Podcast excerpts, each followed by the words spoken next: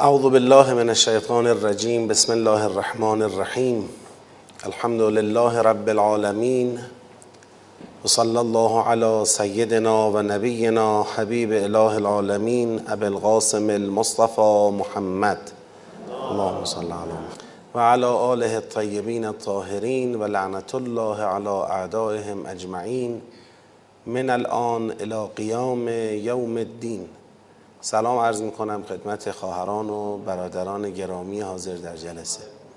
خدا رو شکر می کنیم که توفیقی عطا فرمود. بار دیگر در پیشگاه مقدس قرآن کریم حاضر بشیم و از این کتاب نورانی استفاده کنیم و امیدواریم که به لطف خدا و عنایت پروردگار این توفیق شامل حال ما باشه. که زندگی خودمون رو در همه ابعاد با این کتاب نورانی تطبیق بدیم هماهنگ بکنیم و حیات طیبه ای را که خدا برای بندگانش پسندیده و سرات مستقیم رسیدن به اون حیات طیبه همین کتاب شریف هست. انشاءالله که ما به اون حیات طیبه دست پیدا بکنیم به برکت صلوات بر محمد و آل محمد. اللهم صل علی محمد و آل محمد. دور اول از تدبر در سوره مبارکه محمد صلی الله علیه و آله و سلم که مفاهیم آیات چهار تا آیه رو در جلسات گذشته جلسه گذشته در حقیقت کار کردیم. من فقط در جهت یادآوری این آیات رو می‌خونم با یک ترجمه ساده و بحث رو ادامه میدیم. بسم الله الرحمن الرحیم الذين كفروا وصدوا عن سبيل الله اضل اعمالهم. کسانی که کفر ورزیدند و از راه خدا باز داشتند. مردم رو در حقیقت از راه خدا باز داشتند. خدا اعمال اونها را به بیراهه کشید. والذین آمنوا وعملوا الصالحات وآمنوا بما نزل على محمد وهو الحق من ربهم کفر عنهم سیئاتهم و اصلح بالهم. کسانی که ایمان آوردند و به برنامه های شایسته عمل کردند و مشخصا ایمان آوردند به آنچه نازل شد بر محمد صلی الله علیه و آله و سلم که همان حق است. از جانب پروردگارشان خداوند گناهان اونها را تکفیر کرد پوشاند و امر اونها را اصلاح کرد. این دوتا سنت یک سنت درباره کافرانی که راه خدا را بستند سنت دوم درباره مؤمنانی که اهل عمل به برنامه های شایسته طبق قرآن کریمند سنت مربوط به کافران ازلال اعمال سنت مربوط به مؤمنان تکفیر سیعات و اصلاح بال. تکفیر سیعات و اصلاح بال. اصلاح امر اصلاح شعن خب این دو سنت در چه چیزی ریشه دارد؟ آیه بعدی اشاره می‌کنه. ذالک بان الذین کفروا اتبعوا الباطل و ان الذین آمنوا اتبعوا الحق من ربهم. این به این خاطره که کافران تبعیت کردند از باطل از چیزی که ما به ازایی نداره از پوچ.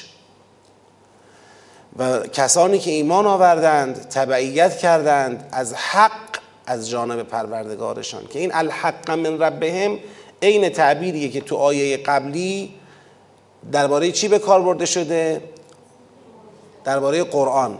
آمنو به ما نزل علی محمد و هو الحق من ربهم. تو این آیه بعدی مشخصا میگه از اون حق من ربهم چون تبعیت کردند. یعنی میشه تبعیت از چی؟ قرآن. چون از قرآن تبعیت کردند. به خاطر همینه که مشمول سنت تکفیر سیعات و اصلاح بال یا اصلاح شعن قرار گرفتند. کذالک یضرب الله للناس امثالهم. این گونه خدا مثلهای مردم رو برای اونها ضرب می‌کنه. ضرب کردن مثل ضرب رو سکه. ضرب. میگن سکه فلان ضرب شد حک شد. یک صورت مثالی در عالم بالا مؤمنان دارند یک صورت مثالی در عالم بالا کافران دارند. اون صورت مثالی را که لفظ نداشته یک معنا بوده در عالم بالا در عالم مثال. خدا اون معنا را میاد رو لفظ چیکار می‌کنه؟ حک می‌کنه ضرب می‌کنه. این میشه ضرب مثل. کذالک یضرب الله للناس امثالهم. این گونه خدا مثلهای مردم را اون حقایق مثالی مردم را اعم از مؤمن یا کافر سلام علیکم برای اونها ضرب می‌کنه. بعد از اینکه دو سنت را بیان کرد و به دنبال بیان دو سنت علت این دو سنت را اشاره کرد که علتش چیه که سنت مربوط به کافران ازلال اعمال سنت مؤمنان تکفیر سیعات حالا در آیه چهارم می‌خواد از این دو سنت نتیجه بگیره در دستور العمل دقت بکنید این نتیجه بودن مهمه. یعنی یه دستور منفک از اون دو سنت نیست. فاذا لقیتم الذین کفروا فضرب الرقاب. یعنی این لقیتم مخاطب میشن مؤمنان. ای مؤمنانی که اینجوری باید شما ترجمه کنید. ای مؤمنانی که سنت من خدا درباره شما تکفیر سیعات است و اصلاح بال است. آن هنگامی که ملاقات کردید با کافرانی که سنت من خدا درباره اونها ازلال اعمال است تکلیف شما زدن گردن هاست. گردن ها را باید بزنید. یعنی گردن های کافران را باید بزنید. این اگر می‌خواید اون سنت ازلال اعمال خدا درباره کافران محقق شود طریقش شد چی؟ ضرب رقاب می‌خواید سنت تکفیر سیعات خدا درباره شما محقق شود طریقش شد چی؟ ضرب رقاب باید بجنگید باید بجنگید با کافرانی که راه خدا را میبندند باید بجنگید حتی اذا اثخنتموهم فشد الوثاق این جنگ را ادامه می‌دید تا کجا؟ تا جایی که اونها را به زانو در بیارید. اون وقت فشد الوثاق. اونجا محکم کنید بستنها را. ضرب رقاب تا جایی که دشمن چی بشه؟ مغلوب بشه. وقتی دشمن مغلوب شد دیگه لازم نیست شما گردن بزنید. از اینجا به بعد چیکار می‌کنید؟ در بند می‌کشید. فشد الوثاق. در بند می‌کشید. حالا در بند می‌کشیم چیکار می‌کنیم باشون؟ فاما منن بعد و اما فداعا دو حالت داره یا منت گذاشته میشه بعدا بر اونها و آزاد میشن و یا فداعا فدا یعنی عوض معاوضه میشن. حالا یا با اسرای خودتون معاوضه میشن یا با زمین هایی که اونا غصب کردن از شما معاوضه میشن یا با امتیاز معاوضه میشن. به هر حال ازشون به عنوان ابزاری برای معاوضه استفاده میشه.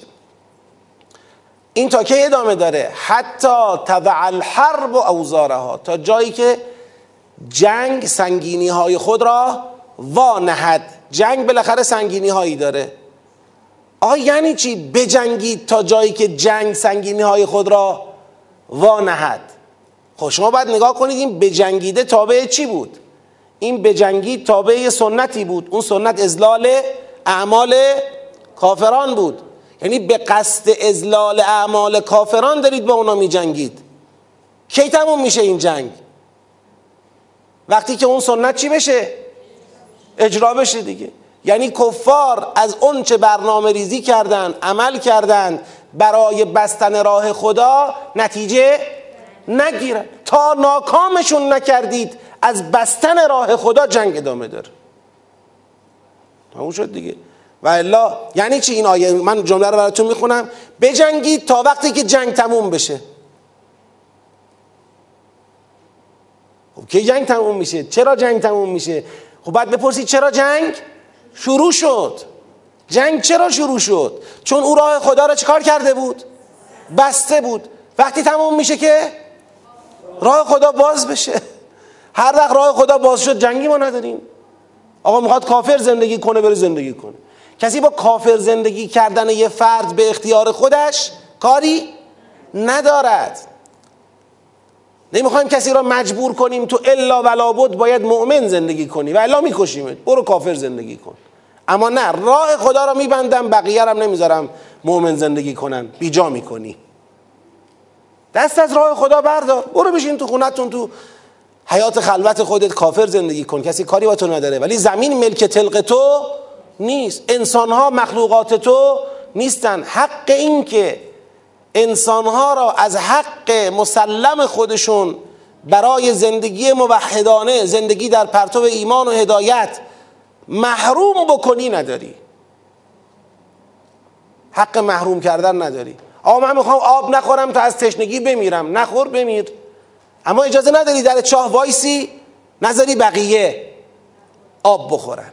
اینکه نظری بقیه آب بخورن گوشت رو می‌گیری میذاریمت کنار برای بقیه هم آب میدیم. خودت نمی‌خوای آب بخوری؟ نخور. زوری نیست. اجباری نیست. بعضیا فکر می‌کنن این عبارت لا اکراه فی الدین که حالا ازش استفاده های ناقص زیاد میشه متاسفانه در مجال های مختلف. خیال می‌کنن لا اکراه فی الدین یعنی اینکه لا جهاد فی الاسلام لا نمی‌دونم حرب فی الاسلام هیچ دعوایی با هیچ کی نداریم. نه بابا لا اکراه فی الدین خودت. نمی‌خوای دین داشته باشی نداشته باش. قد تبین الرشد من الغی. دوست داشتی رشد راه رشد و صلاح چیه؟ مشخصه. راه غی و زلالم چیه؟ مشخصه. خواستی راه رشد رو برو. خواستی راه غی رو برو. انا هدیناه السبیل این لا اکراه فی الدین. عین این آیه است. اینا انا هدیناه السبیل اما شاکرن و اما کفورن. حالا اگر کسی راه کفر رو رفت خدا بش خدمت او خواهد رسید. خدا در قیامت میگه انا اعتدنا للکافرین سلاسل و اغلالا و سعیرا. ادامه همون آیه که میگه آزادی آزادی شما راه کفر را بری یا راه شکر را بری. همونجا میگه اگه راه کفر رو رفتی تو قیامت گرفتار قل و زنجیر و آتش میشی. خودت می‌دونی. انا اعتدنا للکافرین سلاسل و اغلالا و سعیرا. تو همون سوره ای که داره داد می‌زنه انسان مختار است راه هدایت را برود یا نرود تو همون سوره آخر سوره انسان به پیغمبر خدا میگه پیغمبر اما یه عده می‌خوان راه سبیل خدا را می‌خوان چکار کنن؟ ببندن تو نباید اجازه بدی. این فرق می‌کنه. اتفاقا تویی که مانع دیندار شدن بقیه هستی اکراه داری. ایجاد می‌کنی. تو داری دیگران را از حق مسلمشون محروم می‌کنی. اکراه از طرف شماست. میگید همه به دین ما باشند. یعنی به دین بیدینی. شما دارید اجبار می‌کنید. اجبار رو شما بردارید. کاری با دین خدا کاری با راه خدا برای بقیه مردم نداشته باش. می‌خوای کافر زندگی کنی؟ خود دانی. خود دانی. هر وقت اسلام اومد یقه تو رو گرفت که تو تو خونت چرا کافری؟ بگو اسلام اومد اجبار کرد دین را دین اصلا مگر به زور تو قلب کسی وارد می شود اصلا مگه جنس دین جنس اکراه برداره اما بله مسائل اجتماعی که شما در صحنه جامعه مانع تدین بقیه بخوای باشی این دیگه دین شخصی خودت نشد. تو مزاحم دین بقیه ای مزاحم دین بقیه ای اینجا اسلام برخورد می‌کنه. این میشه فتنه. که قرآن میگه الفتنتو اشد من القتل. از کشتن بدتره. یه بار شما آدم ها رو می‌کشی خب جونشون رو می‌گیری. یه بار فتنه می‌کنی. سوره مبارکه بروج رو بخونید. ان الذين فتنوا المؤمنین و مؤمنات فتنه می‌کنی که بقیه ایمان نداشته باشن. توطعه می‌کنی که بقیه ایمان نداشته باشن. این فتنه تو را کی باید بخوابونه؟ قرآن اینجا کوتاه نمیاد. قرآن میگه در مقابل دو چیز می‌تونید شمشیر بکشید. یا کشتن یا فتنه. کشتن می‌تونید بکشید. فتنه کردن می‌تونید بکشید. نمیشه در مقابل فتنه نشست و نگاه کرد. در جایی میفن قاتلوهم حتی لا تکون فتنه. بجنگید تا فتنه برطرف بشه. آزادی یک بهانه ای نشه برای اینکه شما بیدینی خودتون را در عالم تثبیت کنید و مانع تدین انسان ها بشید. آزادی حق برخورداری از آب سالم از نان سالم از آموزش سالم از بهداشت درست و از دین درست. اینا حقوق انسان هاست. اسمش اینه که آقا بچه ها رو با هیچ دینی آشنا نکنید. این یه وقت به زور بچه ها رو شما مسلمون نکنید به زور مسیحی نکنید با دین آشنا نکنید بچه ها را. بعد جواب نمیدن اینکه بچه را با دین آشنا نکنیم. خودش یه دین نیست این. این خودش یه دینه. این دین شما چرا باید حاکم باشه؟ شما چه کاره عالمید که تصمیم می‌گیرید برای بچه ها دین آموزش داده بشود یا نه؟ فقط آزادی باشد برای ما که می‌خوایم با دین خدا در جهان بجنگیم. نمی‌خوایم اجازه بدیم دین خدا در جهان حاکم بشه. بذارید ما آزاد باشیم تا صدامون در نیاد. اما دین خدا حق نداره تبلیغ کنه. دین خدا حق نداره معرفی کنه. دین خدا حق نداره تعلیم بده. بذارید ما تحریف کنیم جواب ما رو ندید. بذارید ما به علت مسلمانی مردم دنیا رو بکشیم جواب ما رو ندید. بذارید فتنه کنیم جواب ما رو ندید. آزادیه. آزادیه برای ما آزادیه. میکشیمتون. امتحان کنید. بکشید کشته می‌شوید. فتنه کنید هم همینطور.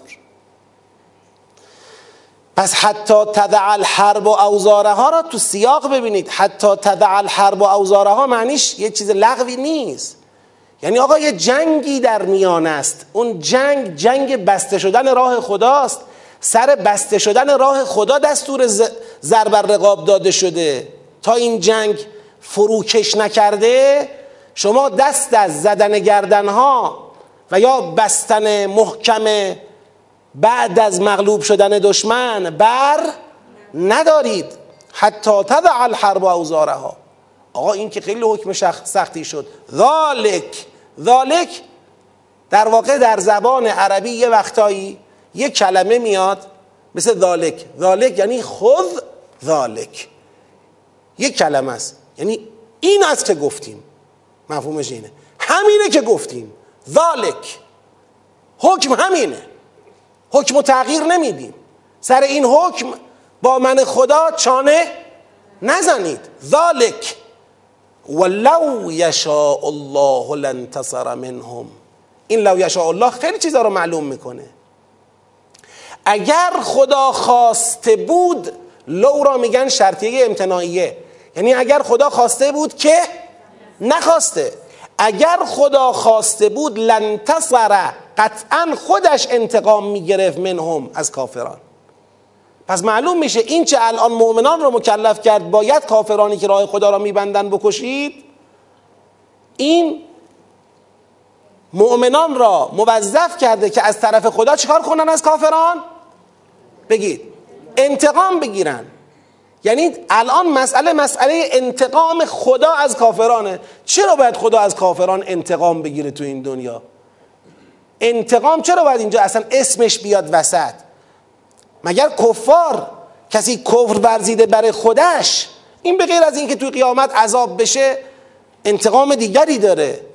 نه این مزاحم بنده های من شده.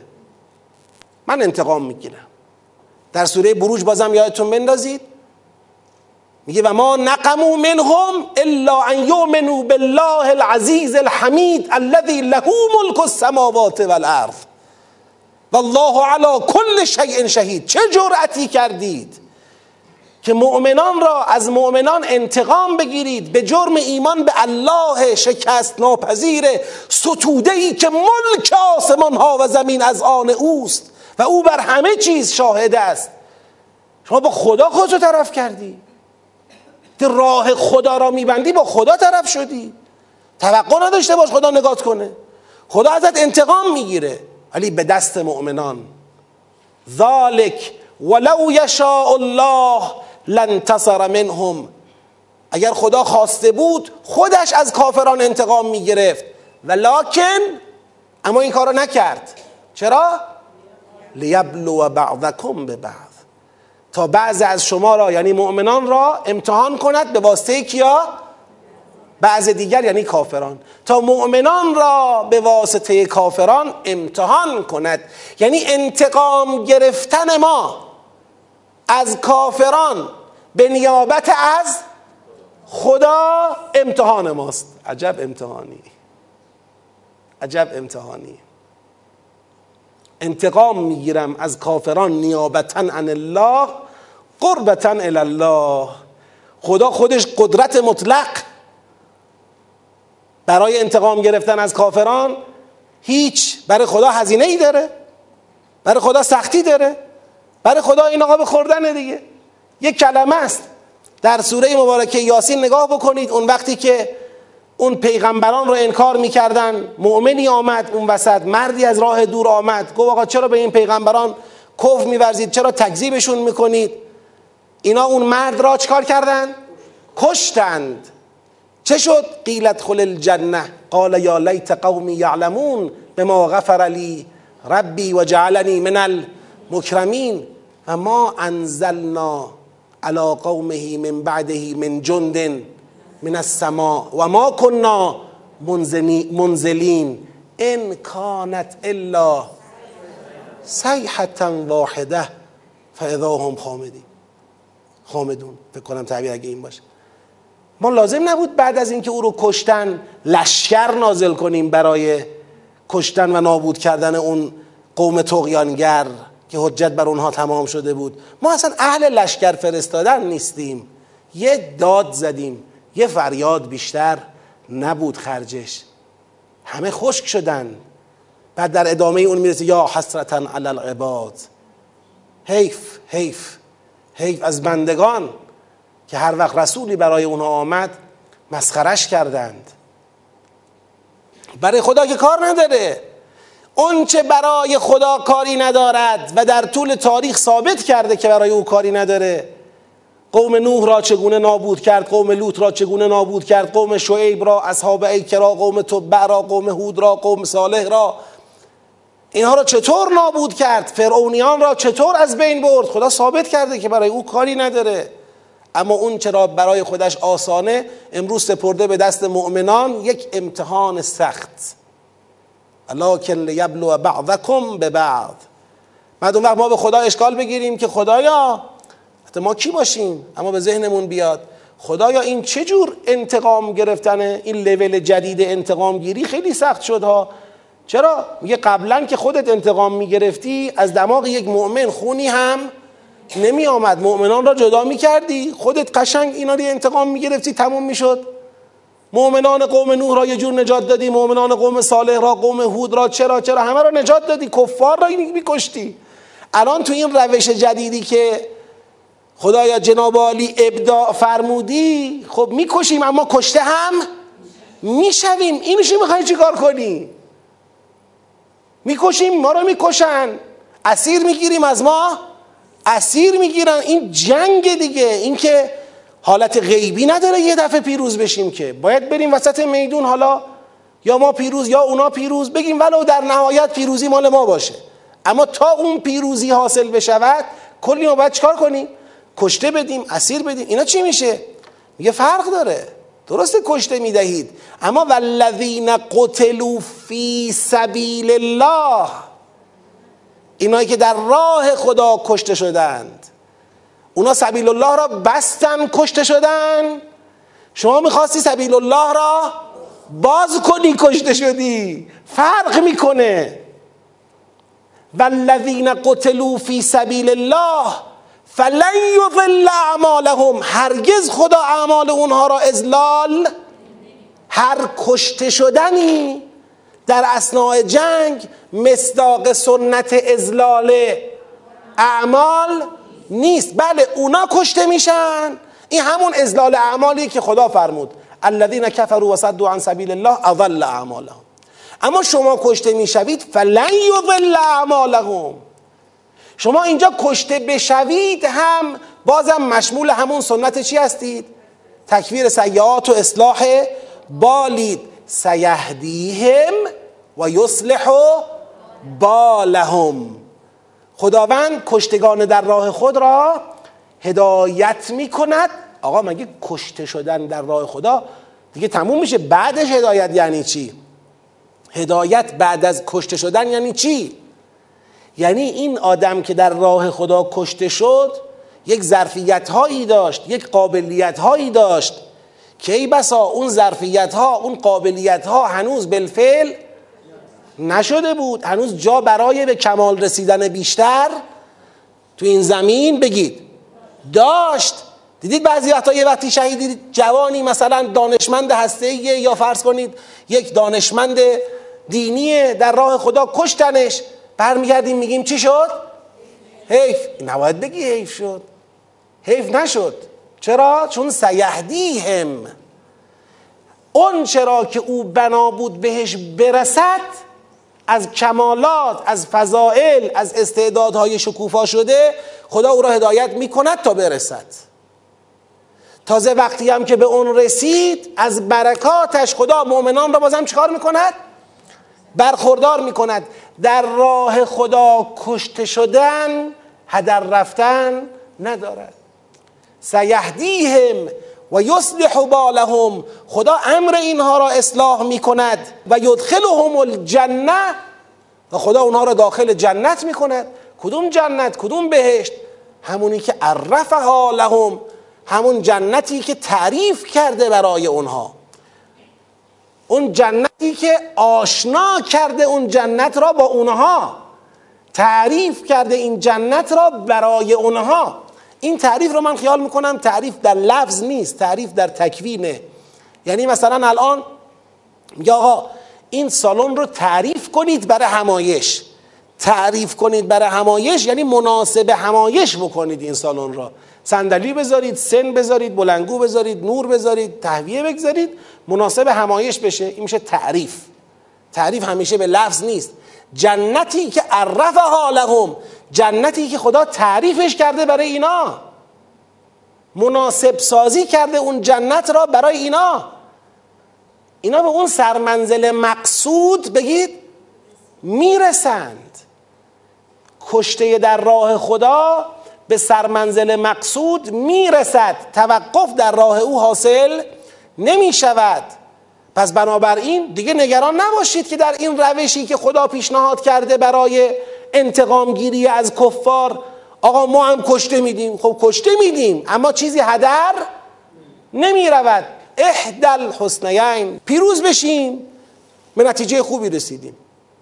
پیروز بشیم اگر از نظر ظاهری به نتیجه خوبی رسیدیم به مقصد و مقصودمون رسیدیم. اگر ظاهرا کشته بشویم هم باز هدر نمیریم باز به مقصد و مقصود می‌رسیم. اهدل حسنین را می‌شود برای مؤمن رقم زد. خب چی از این بهتر؟ ببین این همون آیاتیه که اون روحیه شهادت طلبی را می‌خواد رقم بزنه در دل امت مسلمان. نترسید از شهادت نترسید از مردن. از کشته شدن در راه خدا نه حراسید با خودت نکن نه اگر من برم کشته بشم من حیف میشم. حالا من هیچی جامعه بنده خدا جامعه میماند. جامعه می‌خواد چیکار کنه بدون من؟ بعضیا خیلی اعتماد به نفسشون بالاست. خب شما در راه خدا کشته بشوی هدر نمی‌روی نه خودت نه جامعه متضرر میشه. این فرق می‌کنه با مردن عادی. کشته شدن با مردن عادی فرق می‌کنه. در راه خدا. من اینجا دعا می‌کنم. برای خودم و برای هر کس که دوست داره توی این جمع و بعدا صدای ما رو میشنوه. خدایا به احترام قرآنت و به احترام اهل بیت اسمت و تهارت و به احترام کلام نورانیت که در این محفل و مجلس ملائکت الله به خاطر اون در تنزلند در رفت آمدند. حقیقت کشته شدن در راه خودت حقیقت شهادت در راه خودت را در عالی ترین درجات نصیب ما بفرما. چه چیزی برای انسان چه تضمینی برای انسان بالاتر؟ اون راهی را که من خودم می‌خوام برم. بعد از دفاع مقدس چند نفر شدن حاج قاسم مگه؟ مگه چند نفر از اونایی که جا موندن اون موقع و کشته نشدند شدن حاج قاسم ها؟ خیلی ها مسیرشون عوض شد. حفظ اون مسیر حفظ اون ایمان. یه بار سنگین رو دوش انسان. سیهدیهم و یصلح بالهم و یدخلهم الجنه عرفها لهم. حراسی از شهادت در راه خدا وجود نداره. بلکه شوق به شهادت در راه خدا وجود داره. شوق. این اگر تأمین شد ما تا همین جای سوره که آمدیم تا همینجا در واقع سوره حرف خودشو زده. اون میخ اول را محکم کوبیده. آقا برای رو, رو در روی با کفار حکم قتل و حرب است. و ترس از کشته شدن در این راه نباید داشت. تا اینجا رو خوندیم پیش میریم. شما سوالتون چی بود؟ این شدیدترین نوع قتله حکایت می‌کنه از اون اراده خدا بر اجرای این دستور. شما یه بار می‌خواید بگید کسی را بکش یه بار نوع کشتن را تعیین می‌کنی. بزن گردنشو. یعنی اون حکایت از اراده قطعیه پروردگار و شدت اصطلاحا غضبی که راجع به این کفار داره کفاری که راه او را بستند. و می‌خواد که اینا را از سر راه برداره. این هدایت قدر متیقنش عالم برزخه تا برپایی قیامت چون قیامت دیگه عجل قطعی و مسمای کل عالمه. یعنی اگر هیچ کس شهیدم نمی‌شد برفرض می‌خواست زنده بماند قیامت تا خود قیامت دیگه قیامت پایانه عجل مسمای عالمه. اما می شود خود در واقع روز قیامت را که در قرآن تعریف روز قیامت یک بازه زمانی معادل پنجاه هزار سال خودمون هست می شود اون رو هم ملحقه به این دونست که این جریان سیهدیهم باز در فضای قیامت هم اتفاق بیفته. اما قدر متیقن برزخ. ممکنه اما از تعبیر در واقع یدخلهم که شبیه تعبیر یسلهه و یهدیهم همه مزارع به یه شکلن. یهدیهم یسلهه بالهم یدخلهم. این نشون میده که در واقع الان اگه بخوایم ترتیبش رو حساب بکنیم این قایت سیهدیهم و یسلهه بالهم دخول به جنت باشه. اما اونی هم که میفرمایید باز بود نداره. حالا بازم باید تعمل بیشتر بکنم تا بتونم دقیق تر پاسخ بدم. اصلا رشد و تعالی که در جنت هم متوقف نمیشه. رشد و تعالی که متوقف نمیشه. رشد و تعالی ادامه داره. صحبت من سر یسله و بالهمه که اون یهدی هم یسله و بالهمی که آقا من اگر این طرف زنده بود تو دنیا مثلا 60 سال زندگی می‌کرد ای بسا می‌شد این این این. هر آدمی را که خدا به دنیا میاره این آدم یه عجل قطعی داره. اینو من در سوره مبارکه آل امران توضیح دادم. یه عجل قطعی داره. مثلا خدا میگه فلانی پسر فلانی یا دختر فلانی به دنیا اومد. هشتاد و سه سال و دو ماه و سه روز و دو ساعت و سه دقیقه و یک ثانیه عمر براش گذاشتم. این عجل مسماست. هیچ عاملی باعث نخواهد شد که انسان از این عجل مسما بیشتر عمر بکنه. هیچ عاملی عجل مسما رو تکون نمیده. عجل مسما یعنی سهم ثابت هر کس از حیات. اونچه به عنوان پیمانه حیات پر پیمانه حیات هر کسی هست. حالا زیل این عجل مسما یه عجل معلق داریم. عجل معلق زودتر از عجل مسما می‌رسه. یعنی ممکنه کسی انسان از عجل مسما رد نمی‌کنه اما قبل عجل مسما امکان مردن هست. مثلا بی احتیاطی می‌کنه قرار بود 83 سالگی فوت کنه فرض کنید توی 38 سالگی فوت می‌کنه به خاطر بی احتیاطیش یا مثلا فرض کنید به خاطر قتل دیگری یکی میاد میکشتش. ما لزوما نمی‌تونیم بگیم اگر کسی بی احتیاطی کرد حتما قبل عجل مسما مرده. چون ما خبر از زمان عجل مسما هیچ کس نداریم. ما نمی‌تونیم این حرف رو بزنیم. این فقط در عالم ذهن میشه این حرف رو زد. ولی تو واقع هر کی میمیره ممکنه به عجل مسماش مرده. من نمی‌دونم. اما یه احتمال وجود داره. شاید این آدم بنا به اتفاقات محیطی یا تصمیم های فردی مثلا پدرش رو اذیت کرده عاق والدین شده. مادر رو اذیت کرده عاق والدین شده. عاق والدین باعث میشه عمرش کم میشه. یعنی 80 سال بنا بود زندگی بکنه یه دفعه میاد میشه 40 سال. فرض کنید. خب این میشه عجل معلق که زودتر رسیده. حالا ممکنه کسی در راه خدا رفت. جنگید قبل عجل مسمایش چی شد؟ کشته شد. آقا این می‌تونست 20 سال دیگه تو علم خدا هست. این اگر به قتل در راه خدا مبتلا نمی‌شد ای بسا 20 سال دیگه 30 سال دیگه 40 سال دیگه بنا بود. زندگی کنه. تو این 20 سال 40 سال بعدی بالاترین مقاماتی که او می‌تونست به دست بیاره از نظر معنوی. از نظر علمی از نظر شخصیتی. کجاها می‌تونست برسه؟ که الان شما می‌خوای بگی شاید زودتر مرد و به اونجاها نرسید. خدا میگه من زامن همه اونا. من زامن همه اون چه که ممکن بود او بهش برسه و الان چون در راه من کشته شد به اون نرسید. من هدایتش می‌کنم تا خود اونجا. این دیگه در واقع بقیه رو به جذبه می‌رود. شما یک مسیری رو یک جراحی رفتی به سلوک بقیه رو به جذبه. مجال سوال که میدم دیگه باید جواب بدم. بله بله. به قرینه سیاق کسانی که به قرآن کفر ورزیدند صرف کفر هم نیست. به قرینه سیاق صدو ان سبیل الله یعنی راه خدا رو برای بقیه بستن. شامل حال همه کسانی که در واقع کافرند ولی راه خدا را بستند میشه. اما تو قرآن این به لحاظ در واقع تحمل اصطلاحه.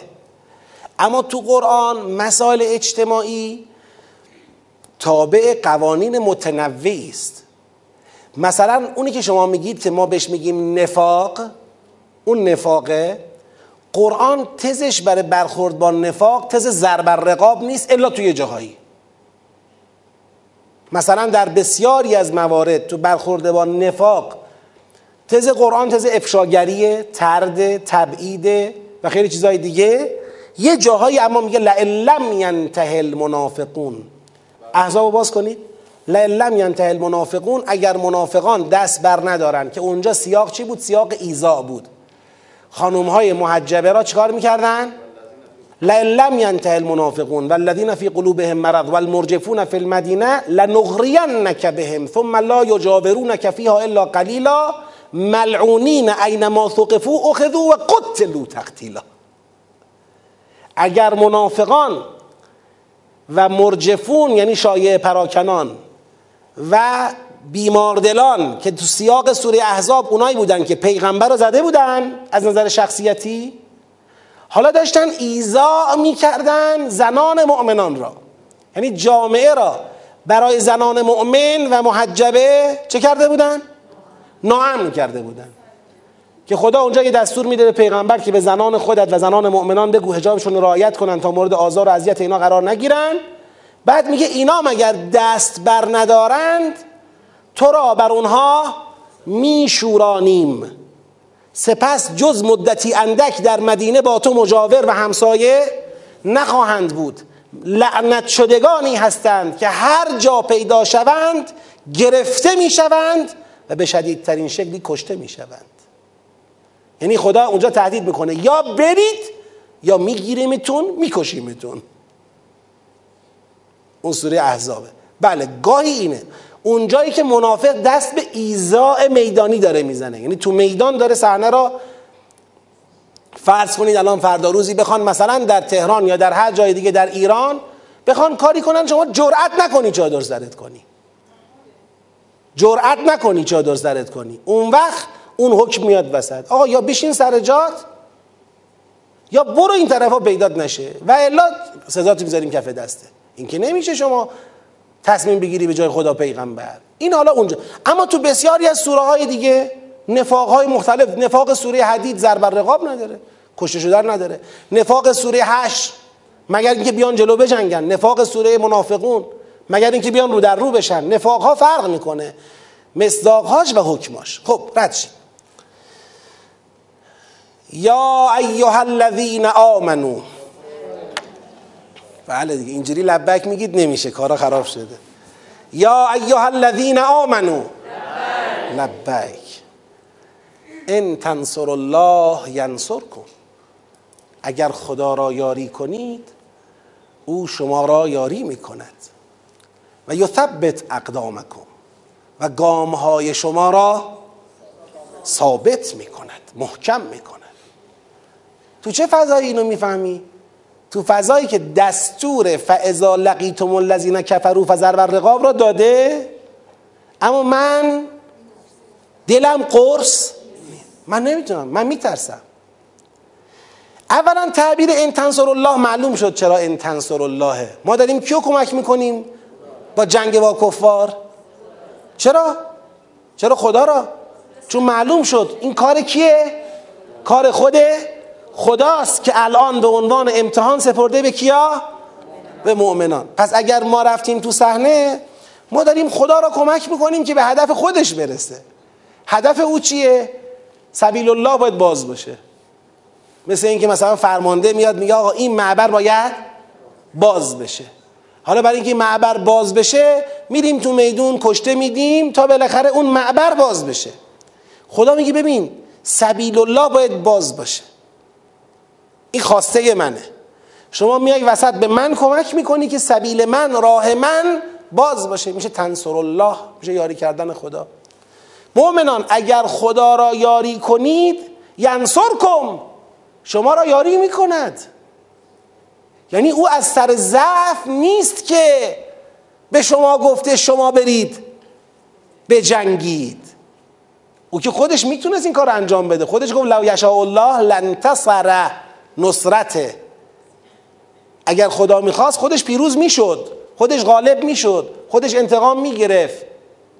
اما شما رو کشیده وسط امتحانتون کنه. شما نبین که خودت رو ضعیف میدانی. اگر تو اومدی تو این میدان ایستادی اینجا تکیه به کی خواهی داشت؟ به خدا به نصرت او.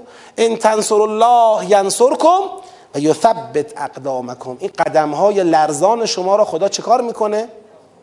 ثابت می‌کنه تثبیت می‌کنه. والذین کفروا درست مثل همون اول سوره که دو گروه کرد گفت مؤمنان اینطور کفار اینطور. حالا اینجا گفت شما را کمک می‌کنم. کفار را چی؟ والذین کفروا اما کافران فتعسل لهم. نفرت بر اونها باد. لعنت بر اونها باد. و اضل اعمالهم. من سر حرفم که اول سوره راجع به کفار زدم وایستادم من نمی‌ذارم اونا نتیجه بگیرن. شما بیا تو میدون تو را کمک می‌کنم اما اعمال او را ازلال می‌کنم. آقا چرا؟ قبلا جوابشو داده. ذالک به ان الذین آمنوا تبعوا به ان الذین کفروا تبعوا باطل و ان الذین آمنوا تبعوا حق من ربهم. اول اعمالهم مؤمنان در این رویارویی خدا طرفدار کیه؟ طرفدار شماست. شما را کمک می‌کنه اما اونها را مشمول نفرت و لعنت قرار میده. اونا را از رحمت خودش دور می‌کنه. اونا مشمول سنت ازلال اعمالن. نگران نباشید. ذالک بانهم کرهو ما انزل الله. چرا اونا مشمول سنت ازلال اعمالند؟ به این خاطر که ایشان کرهو بدشان آمد از ما انزل الله از آنچه خدا نازل کرد. اینا دوست ندارن ما انزل الله در جهان حاکم باشه. اینا دوست ندارن راه ما انزل الله برای مردم جهان باز باشه. اینا نمی‌خوان. به همین جهت که نمی‌خوان خدا اینا رو نمی‌خواد. دیگه جای گلایه و ناراحتی از خدا نیست. که طرف با خدا رو در رو شده بعد ناراحت باشه که چرا خدا طرفداری از ما نمی‌کنه. خب نمی‌کنه چون لیاقتش رو نداری چون تابع باطل شدی. ذالک بانهم کرهوا ما انزل الله فاحبط اعمالهم. این احبط اعمالهم عبارت دیگری است از نقطه مقابل کفر عنهم سیئاتهم. احباط اعمال. احباط یعنی چی؟ این چی می‌خواد بگه؟ می‌خواد بگه آقا این کافره که راه خدا را بسته درسته به خاطر بستن راه خدا الان با خدا چی شده؟ رو در رو شده و خدا هم می‌خواد او را نابود بکنه و از بین ببره. این درست. اما هیچی اعمال خیر نداره. همین کافری که الان در مقابل خدا قرار گرفته و تو جبهه مقابل خدا سفارایی کرده و خدا می‌خواد او را نابود بکنه. آیا این کافر هیچ عملی که پیش خدا این عمل چی باشه؟ ارزشی داشته باشه. بالاخره یه جایی یه مروتی یه جایی انسانیتی یه جایی حریتی یه جایی یه چیزی. یه کاری کرده باشه که اون کار فی نفسه کار خوبیه. ایناشو می‌خواد چیکار کنه؟ خدا که اینجوری داره با غضب و غیظ راجع به کفار صحبت می‌کنه میگه اینا رو بزنید و بکشید و ببرید و فلان. اینا چی میشه؟ میگه چون کرهو ما انزل الله چون اینا بدشون اومد از اون چه خدا نازل کرد پس اگرم عملی دارن که اون عمل بخواد فردا به کارشون بیاد خدا چیکار می‌کنه اون عمل را؟ حبت می‌کنه. ببینید ما در سیاقی حرف می‌زنیم راجع به کسانی که راه خدا را بستن. ما راجع به اون کافری که راه خدا را نبسته یک کفری واسه خودش داره. ای بسا توجیه نشده یا اصلا توجیه شده انتخاب نکرده اسلام را. صحبت ما صحبت این آیات راجع به او نیست. راجع به اینیه که در دنیای امروز بهش میگیم مستکبر میگیم استکبار جهانی. دستگاه استکبار جهانی. این راجع به این داره صحبت می‌کنه. میگه اینا نمی‌خوان ما انزل الله باشه. پس اگر هم عملی دارد که اون عمل به چیزی میارزد اون عمل به کارش نخواهد آمد. حبت می‌کنه خدا. این که کافرشه. حالا انشاءالله در ادامه همین سوره می‌رسیم به اون مؤمنی که راضی به حکم جهاد نیست خدا میگه عمل اونم حبت می‌کنم یعنی شما باید راضی بشید به این حکم. راضی شدی شدی. راضی نشدی شما مثل همونا. منتظر نباش فردا نمازت روزت تسبیحت زیارتت اربعینت سینه زنید نظرت نمی‌دونم. هر کار دیگت منتظر نباش به نتیجه برسه. آقا خیلی حرف بزرگی زدی. من نمیگم. می‌رسیم. تو همین سور است. می‌رسیم. اگر شما رفتی تو این فاز قرار گرفتی که آقا من با همه چی اسلام موافقم الا با این حکم جهادی که داره صادر می‌کنه. الا با اینکه اسلام داره ما رو مکلف می‌کنه با کفاری که راه خدا را بستن بجنگیم. من یه دونه رو تو این یه دونه آقا نماز از اولش هستم از الله اکبرش تا آخر سلامش به شرطی که بعدش نگید مرگ بر آمریکا. مرگ بر آمریکا سیاسی نکنید آقا نماز را. سینه زنی هستم به شرطی که آخرش وصلش نکنید به سیاست. تو هر چیزی می‌خواید هستم اما اینکه ما رو درگیر بکنید و دنیا رو به فضایی برای جنگ تبدیل بکنید نیستم. این نمی‌فهمه که این جنگ جنگ متعصبانه نعوذ بالله یک لات سر کوچه نیست. خدای عالم! می‌خواد راه را برای آزاد اندیشیدن تو سالم زندگی کردن تو امنیت تو برخورداری تو از حقوقت شکوفایی استعدادهایت. خدای عالم مالک عالم می‌خواد این راه رو باز کنه. این لات سر کوچه نیست تو اینجوری حرف می‌زنی. دنبال غم قدار کشی نیست که شما اینطوری حرف بزنی. با این دین من مشکل دارم با بقیه دین هیچ مشکلی ندارم.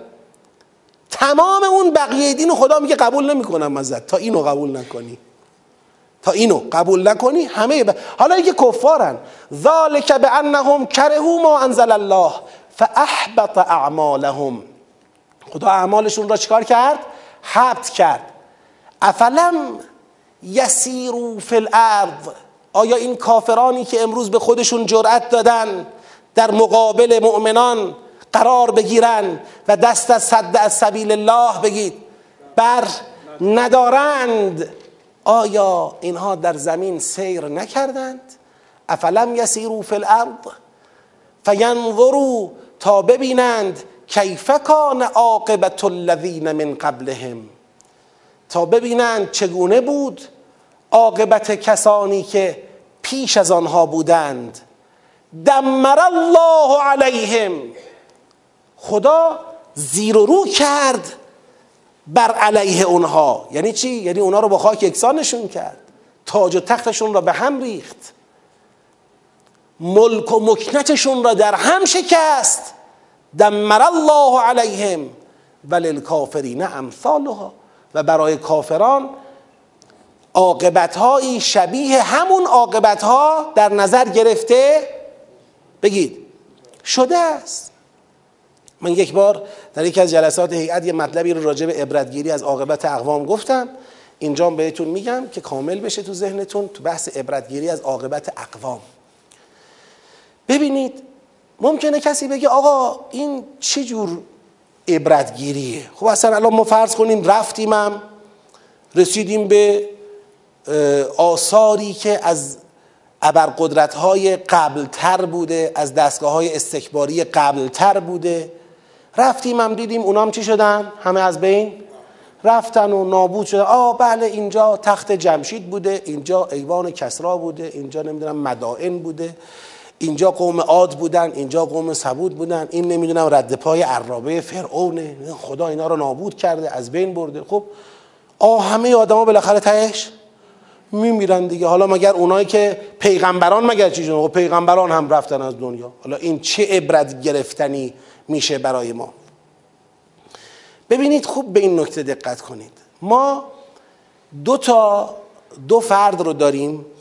تو فکرمون دو فرد رو می‌خوایم با هم مقایسه کنیم. یکی پیغمبره یکی هم ابرقدرت مقابل این پیغمبره. این پیغمبر مگه چی میگه؟ این پیغمبر دم از چی می‌زنه؟ این پیغمبر آیا میگه من جاودانه ام یا قدرت من جاودانه است؟ یا میگه من قدرتی هستم که هیچ کس نمی‌تونه بر من حریف بشه؟ ادعای چی می‌کنه؟ این پیغمبر جز اینکه مردم را به راه خدا دعوت می‌کنه راه خدا را باز می‌کنه تلاش می‌کنه راه خدا باز باشه برای بندگان او ادعای دیگری ندارد که مردن او بخواد نفی ادعای بگید. او محسوب بشه. یا مثلا از بین رفتن حکومت او بخواد نفی ادعای او محسوب بشه.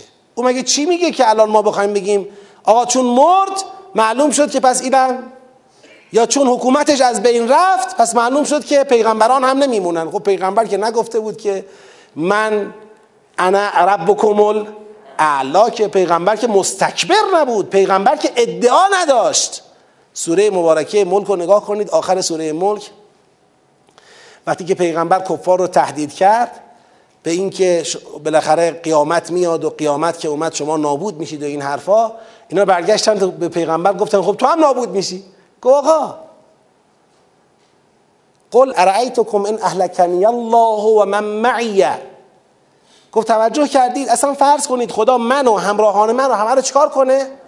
هلاک بکنه. او رحمنا یا به ما چکار کنه؟ رحم کنه. خدا ما رو هلاک کنه یا به ما رحم کنه. فمن یجیر الکافرین من عذاب نلیم. شما را کی می‌خواد از عذاب دردناک نجات بده؟ باز ما یه تکیهگاهی به نام الله داریم که امیدواریم هلاکمون نکنه بهمون رحم کنه. شما به کی تکیه دارید؟ صحبت سر اینه. آقا تویی که می‌گفتی انا ربکم الاعلا کجایی؟ آقا اونی که می‌گفت من می‌خوام سه روز تهران رو فتح بکنم کجاست؟ اونی که می‌گفت من قدرت شرقم کجاست؟ اون دستگاه 2500 ساله ای که ادعای خداییش می‌شد کجاست؟ ببینید وقتی صحبت از کافران است اینجا داره یک ادعا را نقض می‌کنه. می‌خواد بگه این کافران برن نگاه کنن که قبل از اونها کسانی که در جایگاه استکباری تو جهان ایستادن و مدعی بودن آقای جهانن ارباب جهانن مردم بردگان اونها هستن اونها موندن. قدرت اونها موند. حکومتشون موند. همه مچاله شدن رفتن که. پس شما که در یک راهی قرار گرفتید که بخواهید یا نخواهید محکوم به نابودی هستید. شاهدش اینه که قبل از شما خیلی ها بودن ادعای شما را داشتند. ادعای آقایی بر جهان می کردند امروز زیر خروارها خاک افتادن مردن. آثاری از اونها باقی مونده به عنوان موزه بری تماشا بکنی. تو هم همین عاقبتت وللکافرین امثالها. پس تو داری برای چیزی که نمیماند قدرتی که نمیماند با مرگ تو از بین می‌رود. اگر جلو چشمت از بین نره حداقلش اینه که تو میمیری و از دستش میدی. تو برای چیزی که نمیماند با خدا درگیر شدی. این عبرت گیریش نگید آقا مؤمنان هم مردن. مؤمن که نمیگه من نمیمیرم که. مؤمن که نمیگه من برای ابد پایدارم در مقابل خدا میستم که. مؤمن که مستکبر نیست. اون مستکبری که مدعی است کجاست؟ مرد. خب پس عبرت بگیرند. افلم یسیرو فی الارض. فینظروا. کیف کان عاقبت الذین من قبلهم؟ عاقبت کسانی که قبل اینها بودن. هزار ادعاشون می‌شد که ما چه هستیم و چه نیستیم. چه شد؟ دمر الله علیهم. خدا زیر روشون کرد. وللکافرین امثالها. برای کافران امثال همین وجود داره. آقا چه شد در این آیات قبلی؟ پس در این قسمت دوم یا ایها الذین آمنو ان تنصروا الله ینصرکم و یثبت اقدامکم والذین کفروا فتعسا لهم و اضل اعمالهم ذلك بانهم كرهوا ما انزل الله فاحبط اعمالهم. افلم يسيروا في الارض فينظروا كيف كان عاقبه الذين من قبلهم دمر الله عليهم وللكافرين امثالها؟ نه دیگه اینا کافرانی هن که صدو عن سبیل الله. یعنی بدش اومده نمی‌خواد بذاره. ما داریم راجع به اینا حرف می‌زنیم. و سیاق رو از دست دادیم. صرف این که تو دلش خوشش نمیاد محکوم به این حرفا نیست. اون یه بحث دیگه داره. اون میشن مستضعفین. بحثای دیگه داره. مستکبرین اونایی که خوششون نیومده مانعن. آره. خب دقت کنید. ذالک به ان الله. آقا این ذالک به ان الله به چی داره می‌خوره؟ من مجبورم این آیات رو بنویسم که این ذالک به ان الله رو براتون نشون بدم به کجا می‌خوره. ببینید. گفت یا ایها الذین آمنو ان تنصروا الله. نصرت خدا کنید. نصرت خدا شما را چه می‌کند؟ خدا نصرت می‌کند. خب این یک. یثبت اقدامکم. والذین کفروا این مال مؤمنان. کافران چی؟ کافران فتعسل لهم نفرت و لعنت شامل حالشون هست و ازل اعمالهم. بعد اومد برای خصوص این زل دوم یه ذالک به ان نگفت ذالک به انهم به انهم کرهو ما انزل الله. ببینید این ذالک به انهم فقط تعلیل کدام زله زله یک یا دو؟ فقط دو. یعنی فقط می‌خواد بگه چرا کافران تأصل لهم چون ذالک به انهم کرهو ما انزل الله فاحبت اعمالهم. بعد زیل همین فاحبت اعمالهم افلم یسیرو رو آورد. افلم یسیرو فی الارض فینظرو کیف کان عاقبت الذین من قبلهم. کیا افلم یسیرو؟ کیا؟ بلند بگید. کافران. پس این هم مال همین زل دوم بود. حالا دو زل تمام شده. میگه ذالک به ان الله. این ذالک به ان الله دیگه مال هر دوه. ذالک به ان الله.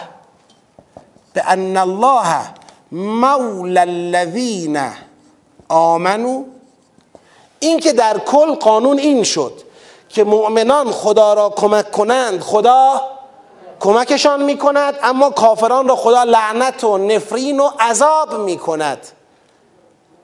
این که شد این دوتا چرا؟ ذالک به ان الله مولا الذین آمنو به این خاطر که الله مولای مؤمنان است. و ان الکافرین و ان الکافرین لا مولا لهم. اینا مولایی ندارن. ببینید نمیگه کافران مولاشون شیطانه. چون شیطانه دیگه. مولای کافران شیطانه.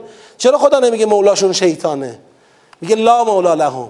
چون هر کی مولاشون باشه هر چی مولاشون باشه یعنی مولا ندارن. هیچه. باطله دیگه. ذالک به ان الذین کفروا تبعل باطل باطله. مولایی ندارن. در حقیقت مولایی ندارن. آقایی ندارن.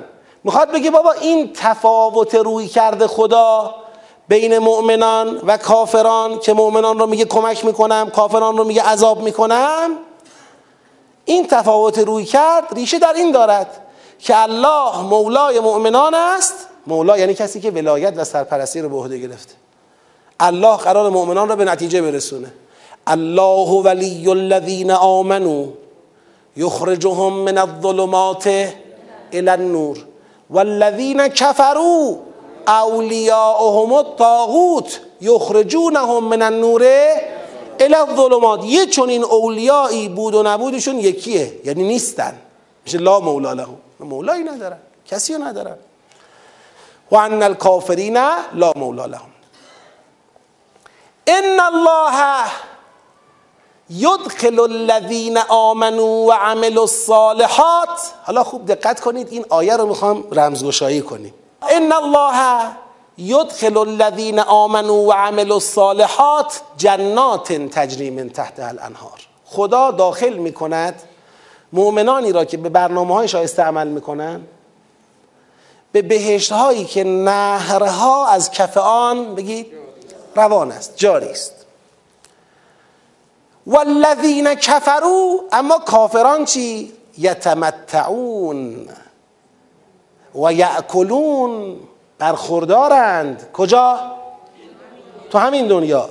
و یأکلون و می‌خورند. کجا؟ تو همین دنیا. کما تأکل الانعام. همون جوری که چهار پایان می‌خورن. چهار پایان نمی‌خورن. می‌خورن دیگه. اینا می‌خورن. چهار پایان برخوردار نیستن. از آفتاب از زمین از سایه از درخت برخوردارن. اینا هم برخوردار و نار مثوى لهم. و آتش مثوا یعنی محل آرامش و محل سکون اونها آتشه. و نار مثوى لهم. عاقبتش آتشه. این آیه رو برای اینکه خوب متوجه بشیم باید به این نکته دقت بکنیم. این آیه فضای سخن داره. فضای سخنش اینه. میگه که خدایا تو میگی من کیا رو یاری می‌کنم؟ مؤمنان. با کیا رو در رو هم نابودشون می‌کنم عذابشون می‌کنم لعنتشون می‌کنم نفرت و با کافران. میگه اونا کافران راه خدا رو بستن از آنچه خدا نازل کرده بعدشون اومده. خیلی خوب دست در نکن.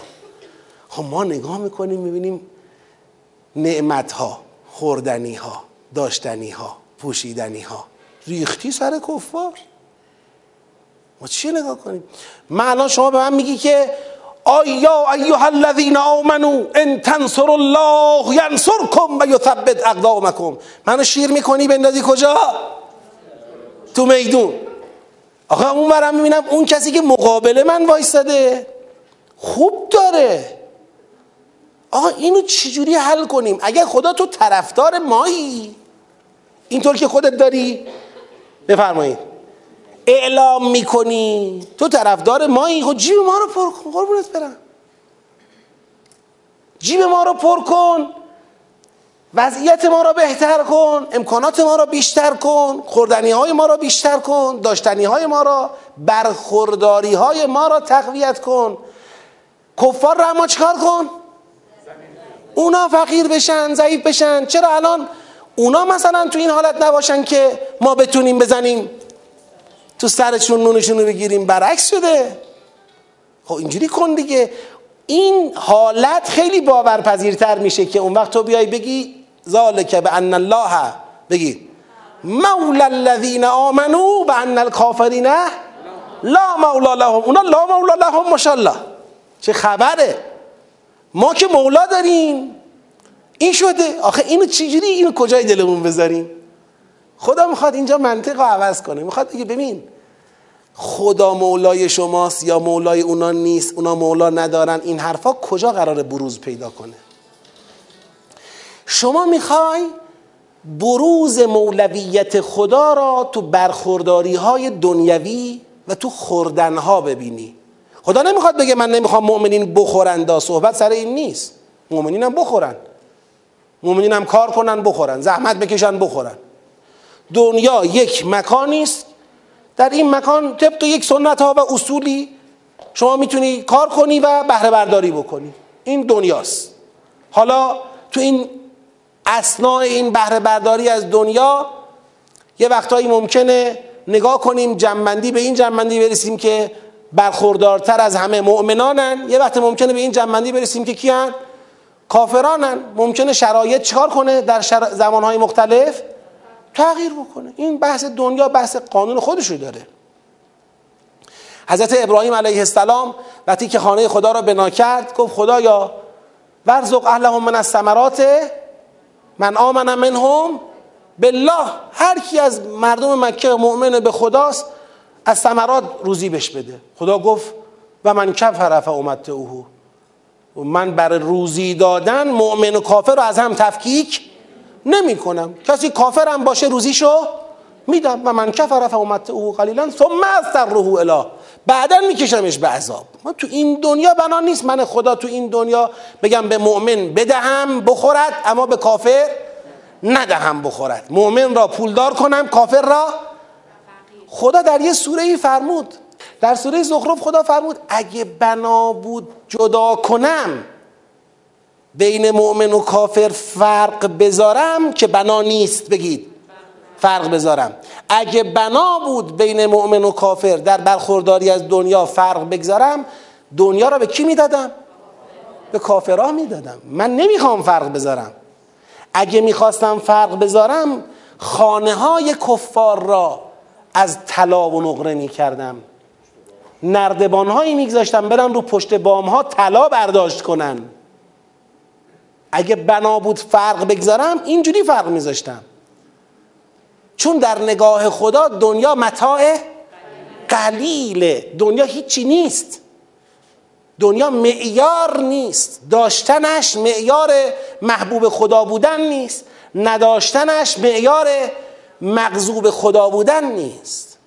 نگاه خدا این نیست. ما که تو این دنیا محبوسیم خیال می‌کنیم همش همینه. همش همینه. حالا به یه تشبیهی مثل اون بچه‌ای که در رحم مادر محبوس خیال می‌کنه کل دنیا همینه. اگر از این بند ناف خون مناسب به او رسید که خب این آخر محبوبیت اوست. اگر نرسید این گشنه میمونه. خیال می‌کنه کل دنیا همینه. و حالا که وقتی به دنیا میاد می‌بینه همون خون رو باید بریزه. کجا؟ دور.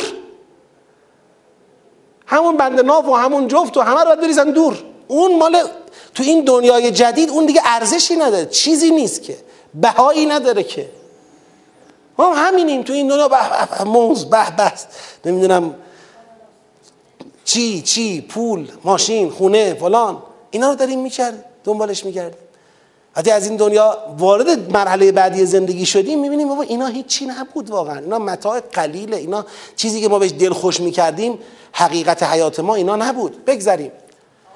پس چی شد؟ خدا می‌خواد بگه ببین اگر تو حواست به اینه که خدایا تو مولای ما هستی مولای کافران نیستی پس چرا به کافران دادی برخوردارند؟ یتمتعون. چرا به کافران دادی می‌خورند؟ یعکلون خدا می‌خواد بگه من مولای شما شاهدش اینه. مولویت من در این نیست که بله ان الله خدا کاری می‌کند که مؤمنان بخورند تا خرخره بجوند بعدش نشخار بکنن کیف بکنن آرق بزنن اینه معیار مولویت من. نه آقا من مولای شما خروجیش اینه. ان الله یدخل الذین آمنوا وعملوا الصالحات جنات تجری من تحتها الانهار. شما رو می‌برم بهشت. مولویت من ثمره نهاییش بهشته. آقا بهشت چیه؟ بهشت کجاست؟ قصه ها دارد. حالا یه وقتی انشالله فرصت باشه اشاره می‌کنم. کافران من مولاشون نیستم اما مولاشون نیستن دلیل نمیشه که نخورن. برخوردار نباشن. والذین کفروا یتمتعون. برخوردارن. و یاکلون و می‌خورن. کما تاکل الانعام. من مولای انعام هستم دارن می‌خورن. انعام انعامن دیگه. به همین دلیل که جان دارند علف هم می‌خورن. لونه هم دارن طویله هم دارن. خب اینا جان دارن دیگه رو زمین دارن زندگی می‌کنن می‌خورن برخوردارم هستن. حالا طویله اینا چراغونیه. آخر اینها زرق و برقش بیشتره. آخر اون یکی علفه باید بخوره نشخار کنه. اینم بره بریانه می‌خوره نشخار می‌کنه. فرقی نداره که جفتش یکیه. همش که دنیاست که. اینا می‌خورند و برخوردارند اما و نار و لهم. این خوردن ها برای اونها عاقبتی نداره که آخرش آتیشه. معیار را تو مولا بودن خدا نذار رو دنیا و برخورداری های دنیوی بله دنیا قانون خود رو داره. مؤمن بره بیشتر کار کنه بیشتر زحمت بکشه بیشتر دقت بکنه بیشتر علم و تکنولوژی رو دنبال بکنه برسه به خورد بهتر خوردن. خدا راه را برای بهتر خوردن مؤمنان بگید نبسته که بگیم نه مؤمن باید تو این دنیا گشتگی بکشه. نه اینطوری نیست. همچی قانونی تو قرآن بیان نشد. بله یه جایی خدا در بعضی سوره بیان فرموده که یه وقتی ببینم مؤمن دنیادار شدنش داره او رو از راه خدا باز میداره یکم اینجا فتیله رو می‌کشم پایین. لازم هم باشه قحطی میفرستم براش. خدای خودش رو پیدا کنه. این از لطفشه که اگر رهامون کنه برسه به این نقطه که این آدم بشو نیست. هیچ وقت به خاطر اینکه من کافر می‌شوم یا ایمانم از دست میره رزق منو کم نمی‌کنه. همینجوری اینقدر میده میده میده تا بری تو کفر برسی به اوج با کله بخوری زمین. بله این لطف او در حق ما هست که اگر ببیند دنیا کورمان می‌کند اگر ببیند دنیا غافلمان می‌کند حساب کار رو میاره دستمون. اگر مؤمنه به او باشیم. و نار و مثول لهم آتش عاقبت اونهاست. خب خدایا بحث خوردن و برخوردار بودن و این حرفا رو حل کردی دست درد نکنه یکی از شبهات ما برطرف شد. اما یه مشکل دیگه هنوز ما داریم. اون چیه؟ قدرت که این حرفا حالیش نمیشه. حالا خوردن و ثروت و کاخ و این حرفا رو ما یه جای دلمون گذاشتیم حلش کردیم. به بیان تو که گفتی آخرت اصله چشم. ما مؤمنیم آخرت است اما قدرت این حرفا حالیش نمیشه. زور اونا دارن. تو به ما میگی بریم با اونا چیکار کنیم؟ بگی بجنگیم. خب ته این جنگ معلومه دیگه. او زور داره. بعضیا نشستن گفتن آقا ای نگید استکبار جهانی با استکبار جهانی ما رو درگیر نکنید اونا یه دکمه بزنن. چی میشه؟ کار تمام موشک ها میریزه رو مملکت ما و مملکت بر حواست بدبخت میشیم میره پی کارش بالاخره زور و اونا دارن. خدای شاخ دادی به او دیگه حالا به من میگی برو جلو شاخ. خب میرم می‌زنه پارم می‌کنه. بعدش چی؟ میگه و که ای من قریت هی اشد قوتا من قریت کلتی اخرجت که چه بسیار آبادی هایی که قدرتشون از این آبادی که امروز تو را از دیار خودت یعنی مکه اخراج کرده قدرت اونها چی بوده؟ بیشتر بوده. چکار کردیم؟ اهلکناهم فلا ناصر لهم. هلاکشون کردیم. هیچ کم نتونسته کمکشون کنه. ما قدرت داریم بر هلاک کردن خیلی قدرتمندتر از اینها. خب اینا که چیه؟ قدرت اینها چیه؟ تکنولوژی و نمی‌دونم بمب و نمی‌دونم موشک و هواپیما و اتم و فلان. قدرت خدا که مافوق این قدرت هاست. اگر شما به قدرت خدا تکیه کنید آیا این آیه می‌خواد بگه متحورانه برید تو میدون؟ نه. این آیه نمی‌خواد بگه متحورانه برید تو میدون. در جاهای دیگر خدا بیانهای کاملی بیان فرموده که نه تحور پیشنهاد نمیشه. باید مراقب خودتون هم باشید با حساب کتاب برید جلو. اما اینکه یه ترسی غلبه کند بر قلوب شما و اون اینکه زور کفار از ما بیشتره پس هیچ وقت ما نمی‌تونیم کفار را نابود بکنیم. این معادله و محاسبه غلط است. چرا؟ چون شما زورت زور خداست. و زور خدا از زور کفار خیلی بیشتره هر قدر قدرتمند باشن بازم خدا حریفشونه. و که ای من قریت یه اشد قوتا چه بسیار آبادی هیه که اون آبادی اشد قوتا شدیدتر است قدرتش من قریت کلتی از اون آبادی که اخرجت کرد تو را اخراج کرد اهلکناهم. اون قوی ترها را هلاک کردیم. فلا ناصره لهم. پس هیچ کس ناصر و یاور اونها نبود. خلاصه مطلب این که افمن کان علا بینت من ربهی می‌خوای مقایسه کنی؟ ثروت را با ثروت مقایسه نکن. می‌خوای بفهمی خدا مولای شماست و اونا مولا ندارن؟ اینو در ثروت و در تفاوت ثروت و برخورداری مادی جستجو نکن.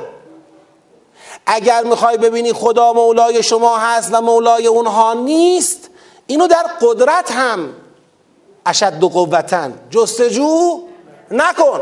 پس کجا من برم ببینم خدا مولای من هست مولای اون نیست؟ اینجا.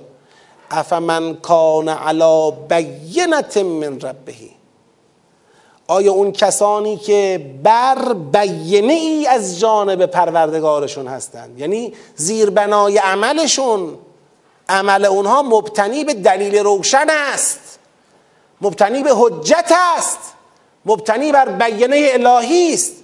آیا اینا کمن زین له سوء عملهی و تبعوا اهواءهمند آیا اینا شبیه اون انسانهایی هستند که عمل خودشون برای اونها زشتی عملشون زینت داده شد؟ که من زین له زینت داده شد برای او سوء عمله زشتی عملش و تبعو اهواهم و تابع هواهای نفسانیشون شدن. ببینید خدا اینجا معیار به ما میده. معیار در این است که یک مردمی یک انسانهایی تکیه بر بیانه الهی دارند حجتشون بیانه الهی است دلیل روشن خداست. در نقطه مقابل کسانی هستند که زشتی عملشون براشون زینت داده شده عمل زشت خود را زیبا می‌بینند و از هواهای نفسانی خودشون تبعیت می‌کنند. عوض اینکه تابع الحق من ربهم باشند تابع اهواهمند این دوتا رو با هم مقایسه کن. آیا این دوتا با هم مساویه؟ اینجا معلوم میشه کی مولا دارد کی مولا؟ خب خدا این که مال همین دنیاست. تهش چی میشه؟ میگه مثل الجنت التي وعد المتقون. مثل اون جنت و بهشتی که وعده داده شد به پرهیزکاران به متقین. متقین اینجا میشن کیا؟ مؤمنانی که دستور ضرب رقاب دستور ان تنصر الله ینصرکم را قبول کردن. مثل الجنت التي وعد المتقون. فیها انهار من ماء غیر آسن. می‌خواد اون جنات اون تجریم تحت الانهار رو توضیح بده. اون بهشتی که به متقین وعده داده شد و در اون بهشت نهرهایی هست. از آبی گوارا آبی که رنگ بد بوی بد طعم بد به خود نمی‌گیرد. و انهار من لبن لم یتغیر طعمه. و در اون جنات نهرهایی هست از شیر شیری که طعمش تغییر نمی کند و انهار من خمر لذت للشاربین. و در اون جنت نهرهایی هست از شراب که عین لذت است برای آنان که می نوشند. و انهار من عسل. و نهرهایی هست از اصل اصل مصفا اصل ناب. و لهم فیها من کل الثمرات.